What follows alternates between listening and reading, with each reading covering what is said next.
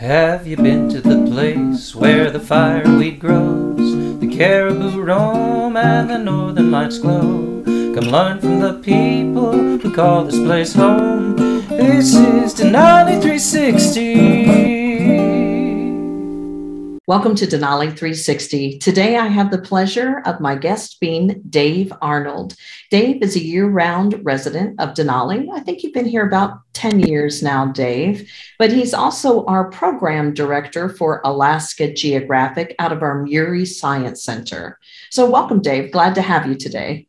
Thank you very much, Nova. Appreciate it. Absolutely. So, I think one uh, piece that makes you unique in our community is that you've had a lot of experience with visitors coming into the park. Share a little bit about your experience as a program director or providing information to those visitors, or just a little bit about what you can share about their experience.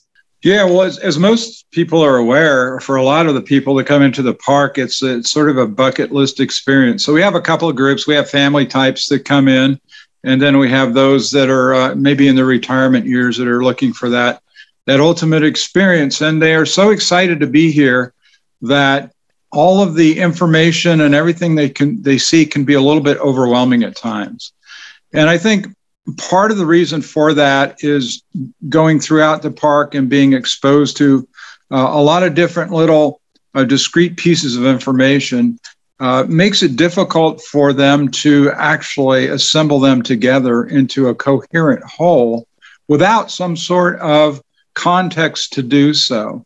So, one of the things that we focus on uh, in all of our programming, and, and, what I usually focus on when I interact with any visitor, is to provide this bigger picture um, perspective so that uh, through exposure to these discrete pieces of information, they're able to assemble them into a coherent whole.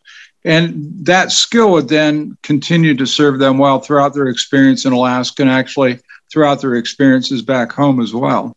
So, break that down a little bit for us. We've, uh, what kind of pieces I think, you know, talking a little bit about the bits and pieces that people or visitors or our guests get when they come to Denali, how would you like them to assimilate it in a bigger picture? Yeah, well, I think I think the key is to understand that there's, you know, four general biophysical realms. I wouldn't use that language of them, but actually there's four realms that are interacting to produce the biophysical environments that they're experiencing. So for example, um, the atmosphere is, is probably the controlling feature on human time scales. Uh, then we have uh, the hydrosphere, which is all the water, including the glaciers, and because it's just water in a, in a solid state. And the biosphere, all the life forms. And then what geologists call the lithosphere, uh, some people refer to it as the geosphere. So that's the solid uh, earth crustal material uh, underneath the, the vegetation. And so the concept is to understand that that these realms are all interacting together to produce uh, what visitors are experiencing in the park. And the interesting thing about it, and the, and the main point I try to make is that on human time scales, everything they're looking at is directly related to atmospheric variation. So, from one year to the next, when visitors come into Denali, um, it looks a little bit different. For example, this summer, after a record uh, snow season this year with 176 inches of, of snow and a, you know, with the average near about 80, that's certainly going to impact the character of the biophysical environment. It will hydrologically at first, but then it'll affect the uh, the biomass later on in the season, and obviously the the vegetation provides habitat the, for the wildlife. So it's all sort of connected together. Atmospheric variability dictates variability in the vegetation, and variability in the d- vegetation from one year to the next dictates um, the wildlife habitat. In some years, you might find more bears, for example, at Teklanika. In other years, I might be in other locations. And that's usually in some sort of response to the vegetation, whether that vegetation provides direct food source to the animals like soap berries do for bears, or whether it draws in browsers that some of the predators would prey upon. The whole thing is connected together. And that's the main point we want to make. Um, the secondary point is that it's the atmosphere that is driving all of this, which is one of the reasons that we are so focused on climate change, because even with uh, natural interannual variability, that is variability from one year into the next year, you're going to see significant differences in the landscape. And, you know, climate change is, is looking at fairly consistent change or variation over time, decadal variation. Um, and so, while from one year to the next, we can kind of understand what we're looking at and, and understand the impacts on the environment with climate change, then it's going to be a more consistent change.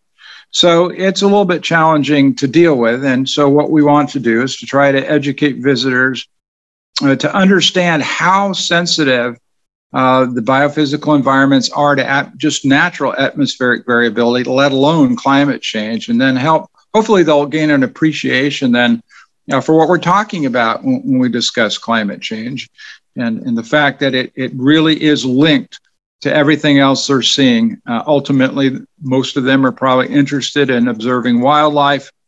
So, for example, the, the density of wildlife or where you find them would be a location or would be locationally dependent upon the character of the weather in the preceding season and probably during the current season. What do you see as, I don't know, maybe some surprising changes that we've seen in previous years? Well, I mean, I think that one of the things that I've noticed a lot lately is um, that the variation in snowfall from one winter to the next seems to be pretty, pretty extreme. At least it has been over the last five or six years. We've we've had seasons not that long ago, just a few years back, where you know all the snow is pretty much melted by the beginning of April. And then last year we had uh, heavier snowfall than average, not tremendously greater than average, but still greater than average. And then this year, obviously, with the record snow, and it, it wouldn't surprise me really to see a, a season next year where maybe we have um, snowfall that's gone again by early to mid-April. It's uh, very interesting, I think, that we're seeing this year-in, year-out variability. Now, that doesn't necessarily mean anything in terms of climate change because climate operates over long time, longer time periods than interannual variability. But still, I find it very, very interesting, primarily because the environmental response to that uh, is really significant and noticeable if you know what you're looking for throughout the summer season. So, really, it's sort of the character of how much water we have from the snow melt in the uh, late winter through the mid spring season that dictates what our biophysical environment is going to look like that next summer. And it's been drastically different from one year to the next over the last six or seven years or so. Dave, tell us a little bit when you are um, directing the programs that people are going to be a part of in Denali, what are some of the topics or, or, or grand schemes that you really try to share with people when they're here visiting the park? Yeah, well, in addition to the, the, the big picture systems ecology perspective that we try to provide for visitors, we really focus a lot on park science. And so I think that in general, people have a relatively poor understanding of what science is, first and foremost.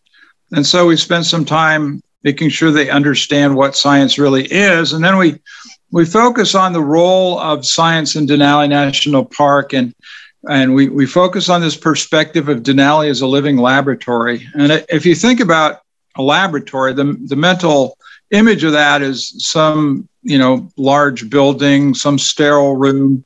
Maybe you're testing a new fertilizer. You can control light levels, humidity, temperature, all these things. You run controlled experiments. But when you think about the environment of Denali, what is it that you can control for? Well, there's only one thing you can control for, and that's that's human impact. So that is the control that makes Denali a, a, a laboratory. And the living laboratory is, is, is just a, basically a biophysical system that you can watch, observe, collect data uh, uh, about its operation while it operates. And, and so we talk a lot about the individual research projects by park scientists and international scientists that come in throughout the world um, to be able to work in an environment that controls for human impact. And uh, the, the benefits of that are tremendous. It's sort of twofold. uh, certainly, you know, the, the, National Park Service has an obligation to um, to, to fulfill their their mission of, of protecting the resources and yet providing access to the park. And in order to do that, you need the best information available.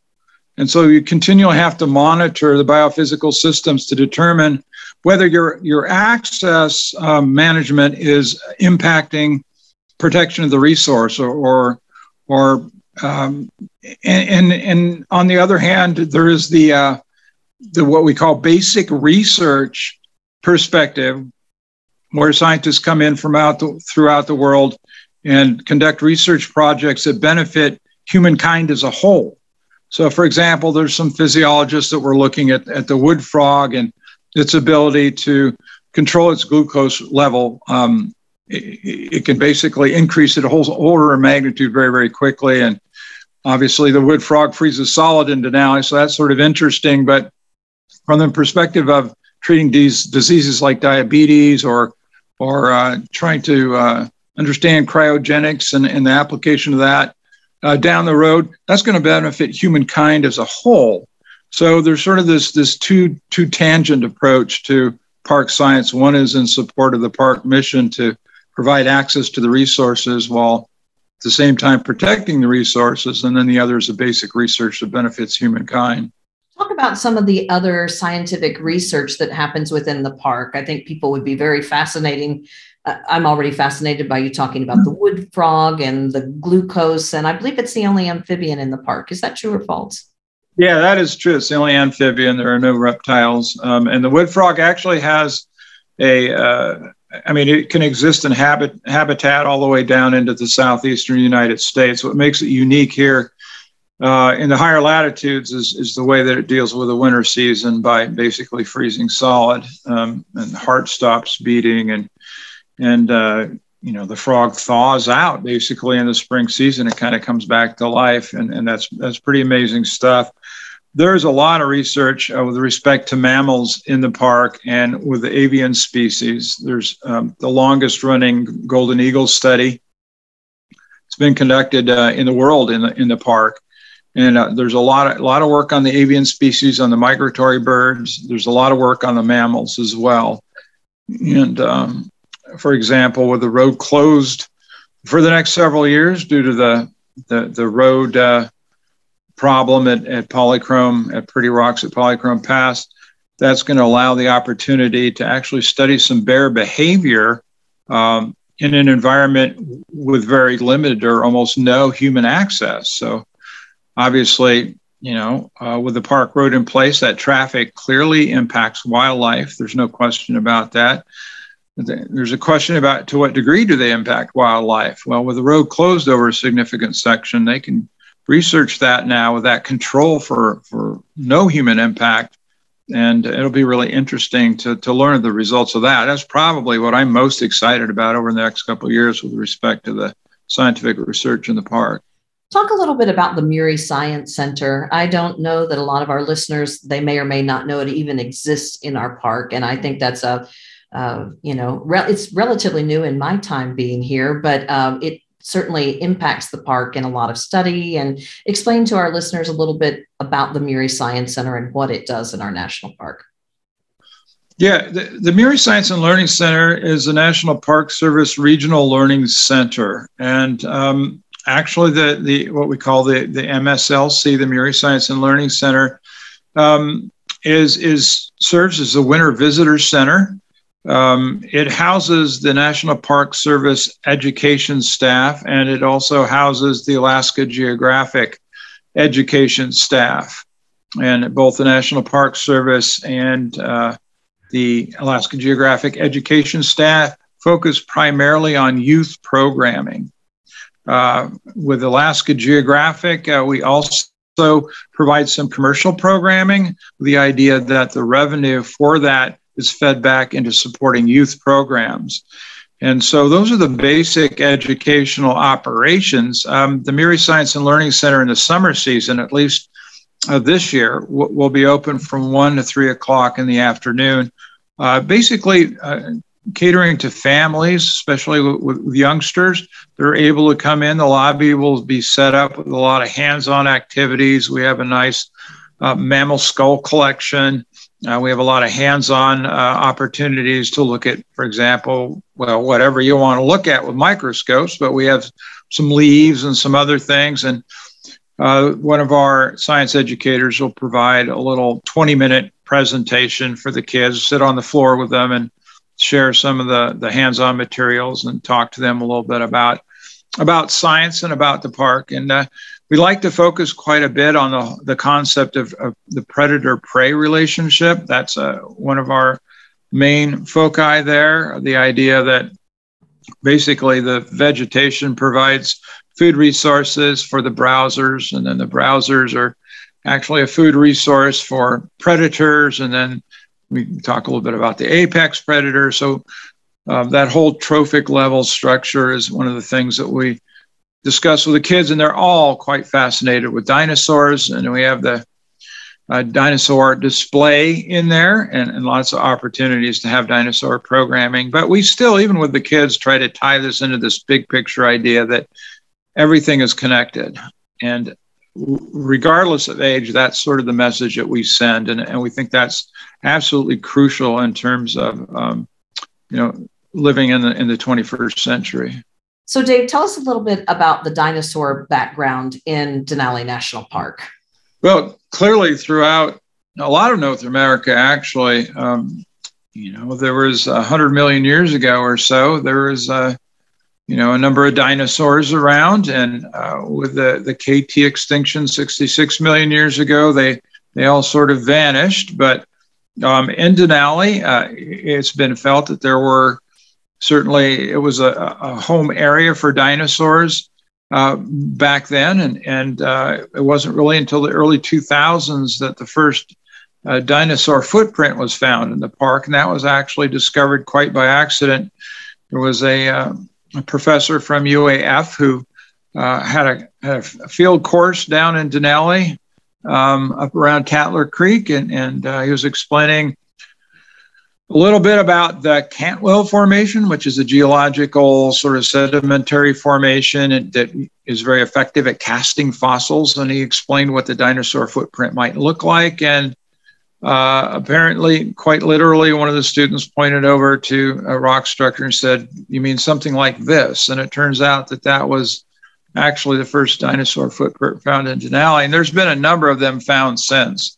Uh, out at Toklat River, there, there's quite a few of them as well. So um, but that, you know, kids and dinosaurs always, I mean, kids are always attracted to dinosaurs. I happen to love the story about the dinosaur, Dave, and the whole idea. UAF for our listeners is University of Fairbanks. And I just love the, the visual of the teacher, professor sitting there describing something in person and then a student seeing it basically right over his shoulder. So thank you for sharing that story. I always think that's a fantastic story to share with our visitors. Yeah. So, Dave, weather is definitely a forte of yours. And please explain to our guests a little bit more clearly on your background with that. But I'd like to kind of address climate in the park and its influence on Denali National Park in general. Sure. Um, yeah, my background uh, in, in, in climate, I have a, a PhD in atmospheric science. Uh, my master's degree was in biogeography, which is basically macro scale uh, ecology. Uh, through that program, we did a lot of work on on microclimates. That got me interested in in uh, atmospheric science. So I did my PhD in atmospheric science. Um, the uh, the climate in, in Denali uh, is basically a subarctic climate as a function of latitude. We're at 64 degrees north latitude in Denali, roughly which is about 4,400 linear miles north of the equator and about 172 linear miles south of the Arctic Circle. So, uh, the thing about latitude is the further you get away from the, the equator and the tropics, the lower the sun angles. Um, and low sun angles are very inefficient at, at heating. So, just to give you a comparative measure, um, this time of year, actually, close to the summer solstice, at, at solar noon, the sun angle is about 50 degrees off the horizon. Uh, in the middle of the continental United States, it'd be probably 70 degrees above the horizon. Um, in, in winter, it's only about seven degrees above the horizon, and that's assuming a flat Earth, which we don't have around here. So basically, as, as you're well aware, to see the sun in the middle of wintertime, you have to be looking through the right gaps in the mountains at the right time, and then maybe you get to see it for a minute or two, and that's about it. Uh, in, in, in the middle of the lower 48 states, it's probably 30 degrees uh, sun angle in the, in the wintertime. So that results in a, in a, in a very uh, cold climate, especially in the winter season. Um, so, for example, the afternoon high temperature in July, which is our warmest month of the year, is only 68 degrees Fahrenheit.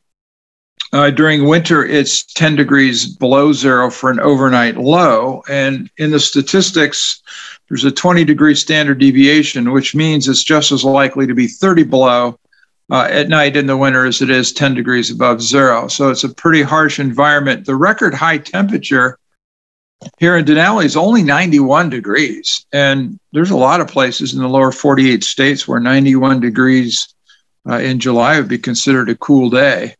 But here it's a record. Uh, our overnight low temperature record is 54 degrees below zero.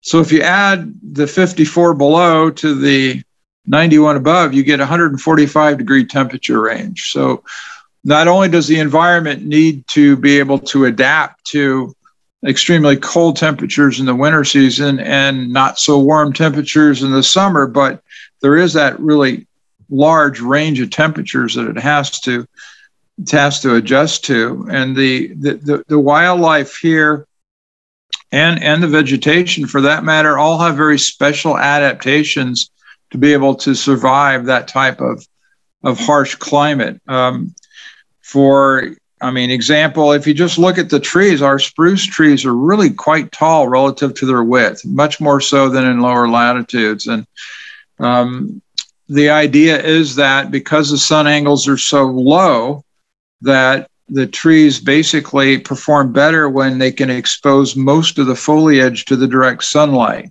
So the trees tend to be really tall and not all that wide, so that all the needles of the conifer can be exposed to the sunlight. It's almost like the the spruce is a sort of a, a an antenna, and it's trying to receive the sunlight. And uh, there's lots of uh, mammalian adaptations as well. We had talked about the wood frog, for example. It's a necessity to freeze solid um, another true hibernator in the park is the Arctic ground squirrel, which I also think is quite fascinating. The, the ground squirrel goes into its burrow in uh, the latter part of September, early part of October, and goes into its state of hibernation. And um, over time, its body temperature drops from its nominal, it's in the upper 90s somewhere, it drops down actually below freezing. So it's the only mammal that exists with a body temperature below freezing, and it drops down to about 27 degrees Fahrenheit before it starts to shiver. So it begins a shiver cycle, and it shivers for I don't know a day and a half or so, and, and it raises the body temperature up through that shivering, and then the shivering. Uh, cycle ceases and then the body temperature slowly decreases over the next week or, or so back down to that magic 27 degrees Fahrenheit, and it reignites another shiver cycle. So the Arctic ground squirrel is a true hibernator with a really fascinating physiology. Um, our grizzly bears are not technically true hibernators. They are more a sort of a medium state of, state of torpor, and they will sometimes in the middle of the winter season, much to the surprise of anybody who encounters one. Um, the the moose and the caribou they have a special coats as an adaptation. There is a sort of an underlayer uh, almost like they're wearing dual coats. So there's an underlayer that's uh, much like uh, sort of a fleece substance and then there's hollow hairs above that. And the hollow hairs provide great insulation so that helps the animals both stay warm and it also helps them stay afloat when they swim um, the moose, for example, are the largest moose um, uh, that you would find in any any other uh, national park outside of Alaska.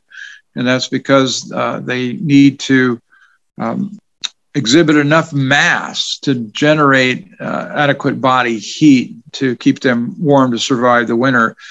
The moose and the caribou and the wolves, they're all active during the winter season. So they all have adaptations to, to the climate to stay active. So the animals can either, um, they can either go into hibernation uh, or they can somehow adapt to being active in the cold or they can migrate. Mammals aren't going to migrate. However, our avian species do. So we have a lot of migratory birds. Um, if you think about species diversity with respect to this harsh climate, it's very, very limiting on the species since uh, they require so many unique adaptations to survive. So, um, for example, we only have 39 mammalian species here in the park. And if you compare that to the other end of the spectrum, maybe in a tropical rainforest, you might have 400 different mammal species. So we've only got 39. Um, you just think about trees. There's really, uh, and we're not talking about shrubs, but true trees, there's only about six species of trees here. And uh, in, a, in a tropical rainforest, uh, there's probably tens of thousands of species. Uh, the, the exception to the lack of species diversity as a function of climate are, are the avian species, the birds. Uh, we have roughly about 170 bird species in Denali. Uh, only about 20 of them are resident over winter. The rest of them are migratory. And they come from all continents uh, across the world. In fact, the Arctic tern comes from Antarctica and is one of the greatest migrators of all. Um, so the real question is, you know, what, what attracts the birds to Denali? And, and, and the answer is that we have a lot of standing water here in this environment that results in the proliferation of huge insect hatches, mosquitoes, and all kinds of other food resource for the birds. And we have, you know, pretty much 24 hours of light here. It might not be direct sunlight, but it's uh, diffuse light and clearly uh, enough light to be able to see the food resource. And so, you know, the the migratory birds are going to re- keep repeating the patterns that proved to be successful in the past, and so we end up with a lot of migratory birds. So the climate is really interesting in that um, it really limits species diversity, but some of the adaptations are what makes the animals so interesting and fascinating to observe. Um, and then again, we have that one interesting exception with with the birds, and that's why so many people come to Denali uh, to observe the migratory birds uh, since they're coming basically from all continents across the world. Are there any species that have changed over the years that maybe we saw a lot of? I mean, I know that there are species that cycle, like we hear a little bit about the lynx cycle and how it populates based on the snowshoe hare. But are there any sort of species that we used to see come here a lot that we don't see as much anymore? No, I, wouldn't think so. Um, those cycles that you speak about um, are really, I mean, there's a few mammals that are what we call specialists predators. So the lynx is one. And by a specialist predator, what we mean is that animal depends almost, almost entirely on the snowshoe hare for its food resource. Obviously, uh, now the snowshoe hare population cycle is way down and so the, the, the lynx population cycle uh, would, would probably be way down as well. Um, I have seen a number of lynx already this spring, which is kind of interesting. It's just a, a matter of random luck, but uh, they have to subsist um, on other other creatures like voles or or squirrels or whatever they can capture. But they're pretty much specialist predators, so that when the the snowshoe hare uh, population drops, the lynx population usually drops along with it with, it with a slight lag uh, in there. So um, other species are more generalist, meaning that they could they can uh, substitute uh, food resource one for the other.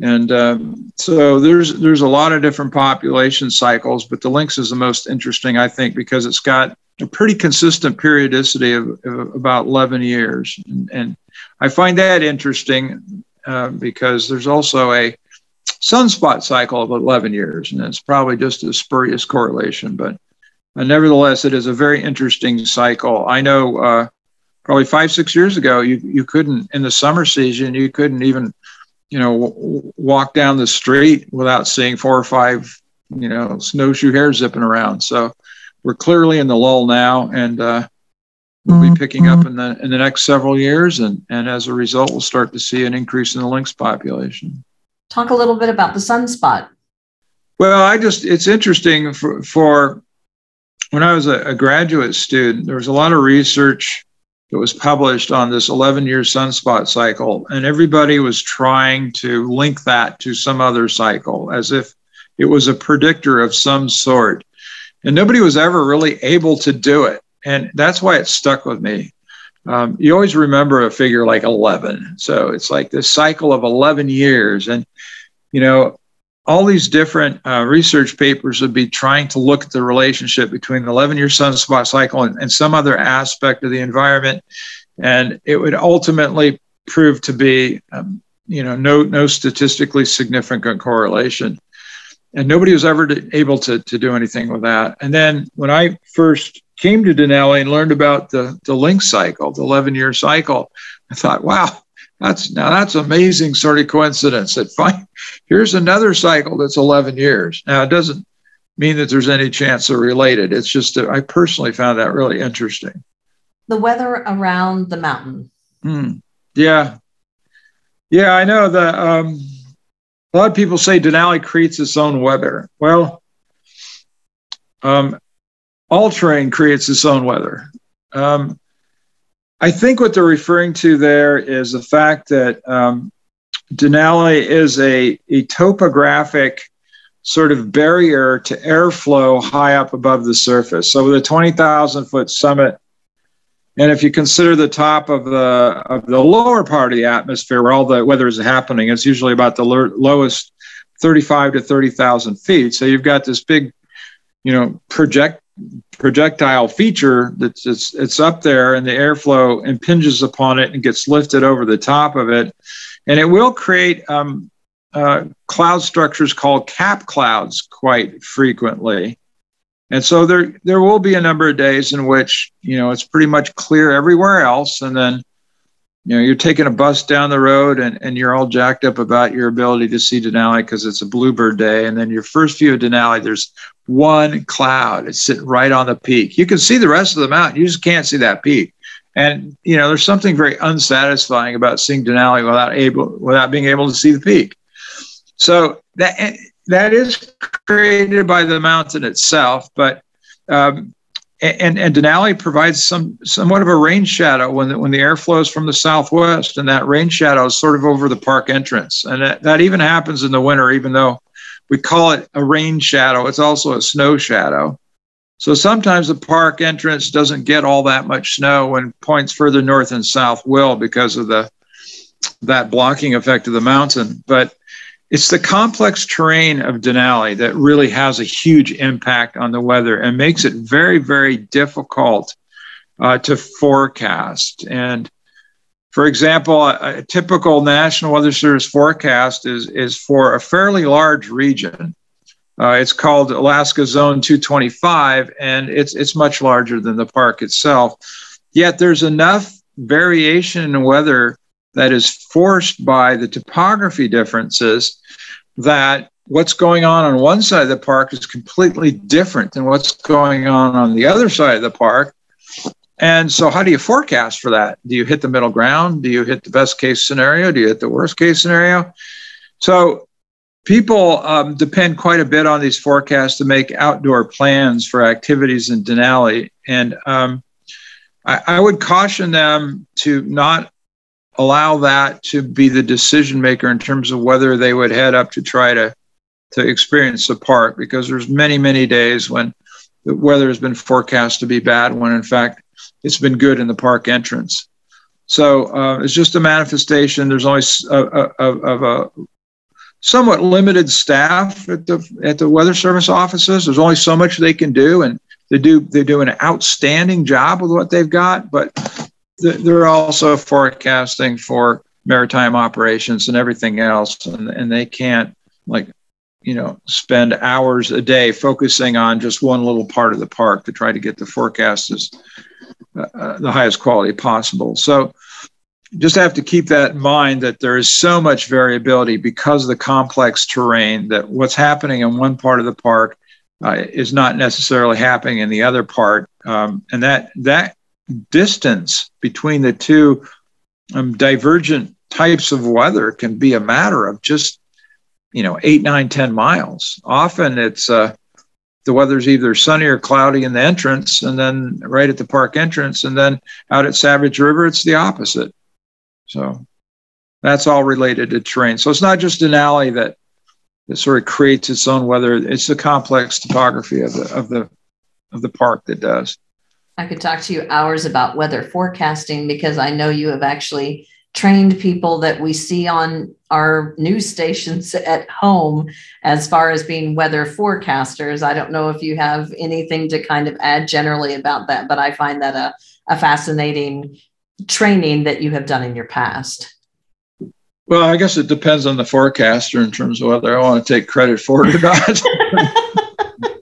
but yeah, I mean, in in the, past, I have um, I, t- I taught at Mississippi State University, where we basically focused on training weathercasters for television and um, teaching them how to forecast and teaching them enough um, atmospheric physics to be able to pass their uh, broadcasting seal of approval written examinations, and so a number of them have gone on. There's there's one young lady that was a student of mine in New York, uh, New York City, that has won a couple of uh, of Emmys for her work. So I had nothing to do with that, other than I, I I taught her how to forecast. But I'm sure the Emmys were not related to her forecasting skills or on-air presence. Um, and a number of my students have gone on to work for the National Weather Service. Um, some of them with the National uh, or the the Storm Prediction Center, Norman, Oklahoma. So if you're interested in like severe weather in the continental 48 states or want to know where the forecasts come from for those tornadic outbreaks, they come from the Storm Prediction Center. And a few of my students work there. And actually,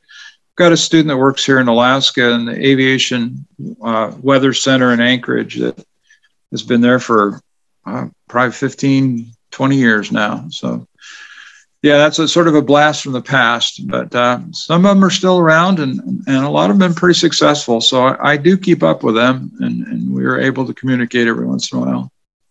Earthquakes are something we certainly experience in Alaska. Yeah, no question about that. Um, yeah, the Denali fault system is actually pretty close, but it doesn't take, uh, you know, an event on the Denali fault to feel it here in Denali for sure.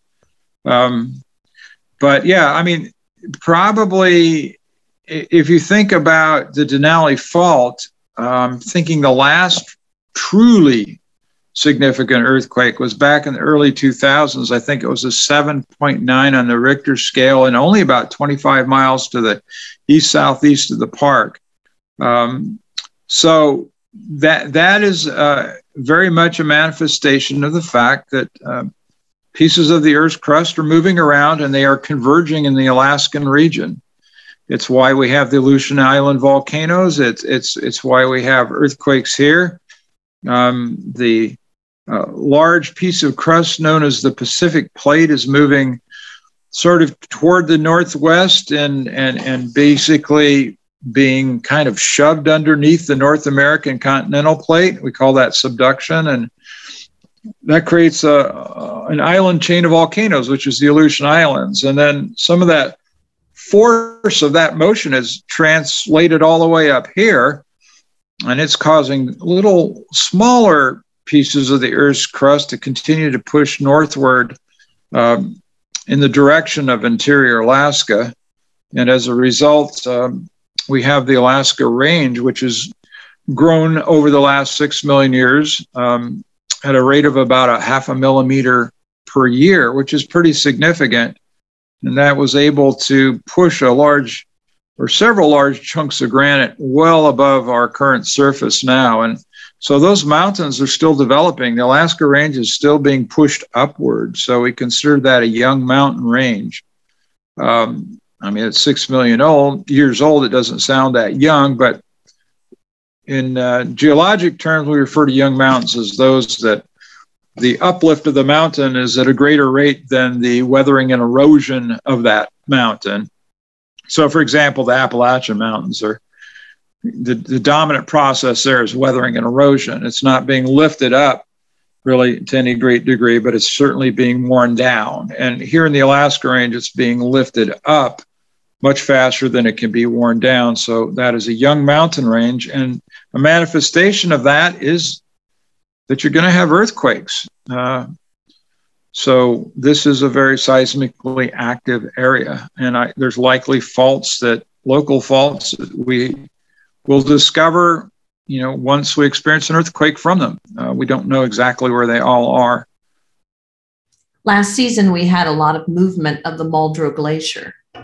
Yeah, yeah, that's the Muldrow is an interesting situation. There, there's not that many glaciers throughout the world that will surge like that. That one surges, I think it's somewhere around 60 year with 60 year periodicity. Um, but yeah, that, that was a, a sort of a textbook surge. And um, I think it was really fortunate that the park road held up long enough that uh, some visitors were able to get out to the Eielson Visitor Center or out toward Wonder Lake and be able to actually see that the Muldrow um, with that surge because norm in a normal year from Eielson Visitor Center, it's covered with so much debris you know, most of the visitors won't even understand that's a glacier. You point it out to them, but they don't, if they can't, if it doesn't look like turquoise ice to them, they don't see it as a glacier. So there's a lot of debris on the Muldrow. And then when it surged, it sort of buckled up a little bit and it, it showed its profile with that beautiful turquoise ice.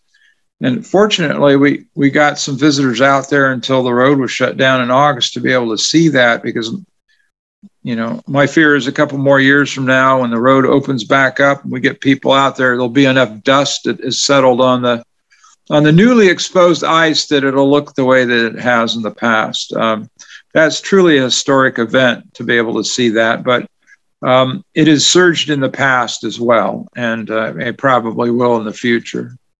What else would you like to talk about, Dave, that we haven't covered so far? It's certainly been extremely enlightening and many scientific aspects that you've covered today, but is there something else that you'd kind of like to share with the listeners? Uh, maybe just the character of the park, and this is kind of important to me. Um, most visitors are aware of the, of the front country. It's the location of the Denali Visitor Center, the Murie Science and Learning Lab, uh, the Riley Creek campgrounds, the Mercantile Post Office, and there's a lot of organized trails, uh, formal trails in the front country. But I think a, a, lot of folks are not completely aware of our backcountry. In fact, the majority of the park is in the wilderness area. And it is such an ex- exceptional experience to be able to get out into that wilderness area. And I, I would highly recommend those that come visit um, uh, go out into that area after receiving enough background information from the National Park Service. Maybe they're going to do a overnight backpack, obtain the wilderness permitting from the National Park Service. They provide some training. But even if you're just going to go a few miles off the road in that trailless backcountry area, it is quite an experience. And I think it's it's a, it's a, an eye-opening experience uh, personally, uh, maybe psychologically, certainly emotionally, um, to be out in an area where if you you know turn around 360 degrees, you see no human development whatsoever, and all you hear are natural sounds. It's a it's a very unique sort of experience, and I think it's an attribute of the park that uh, a majority of visitors uh, have not sampled and and may not even be completely aware of. If you could give one piece of advice to a visitor or you know somebody traveling through to Denali, uh, and it's one important piece of information that you kind of wish that they knew or that they followed, or you know, I mean, you've given them a, a wealth of information today. What would that be? I, I think it, it is that you know, I think we all under operate under the assumption that all of our national parks will be here in perpetuity, and that's not necessarily the case. The national park system in the each individual national park is established by congressional act, and they could also be lost by congressional act. And I think what I would like to leave visitors with is I mean, if you really appreciate these national parks, you need to have your voice heard. And there's a number of ways you can do it.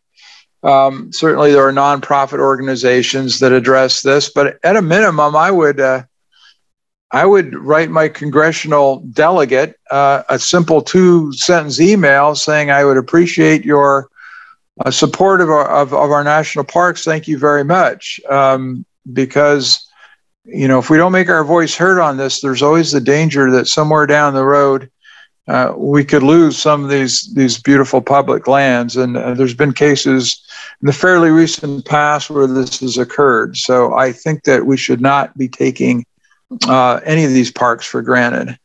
Perfect note to end on. Thank you, Dave Arnold, for being my guest today. Thank you very much, Nova.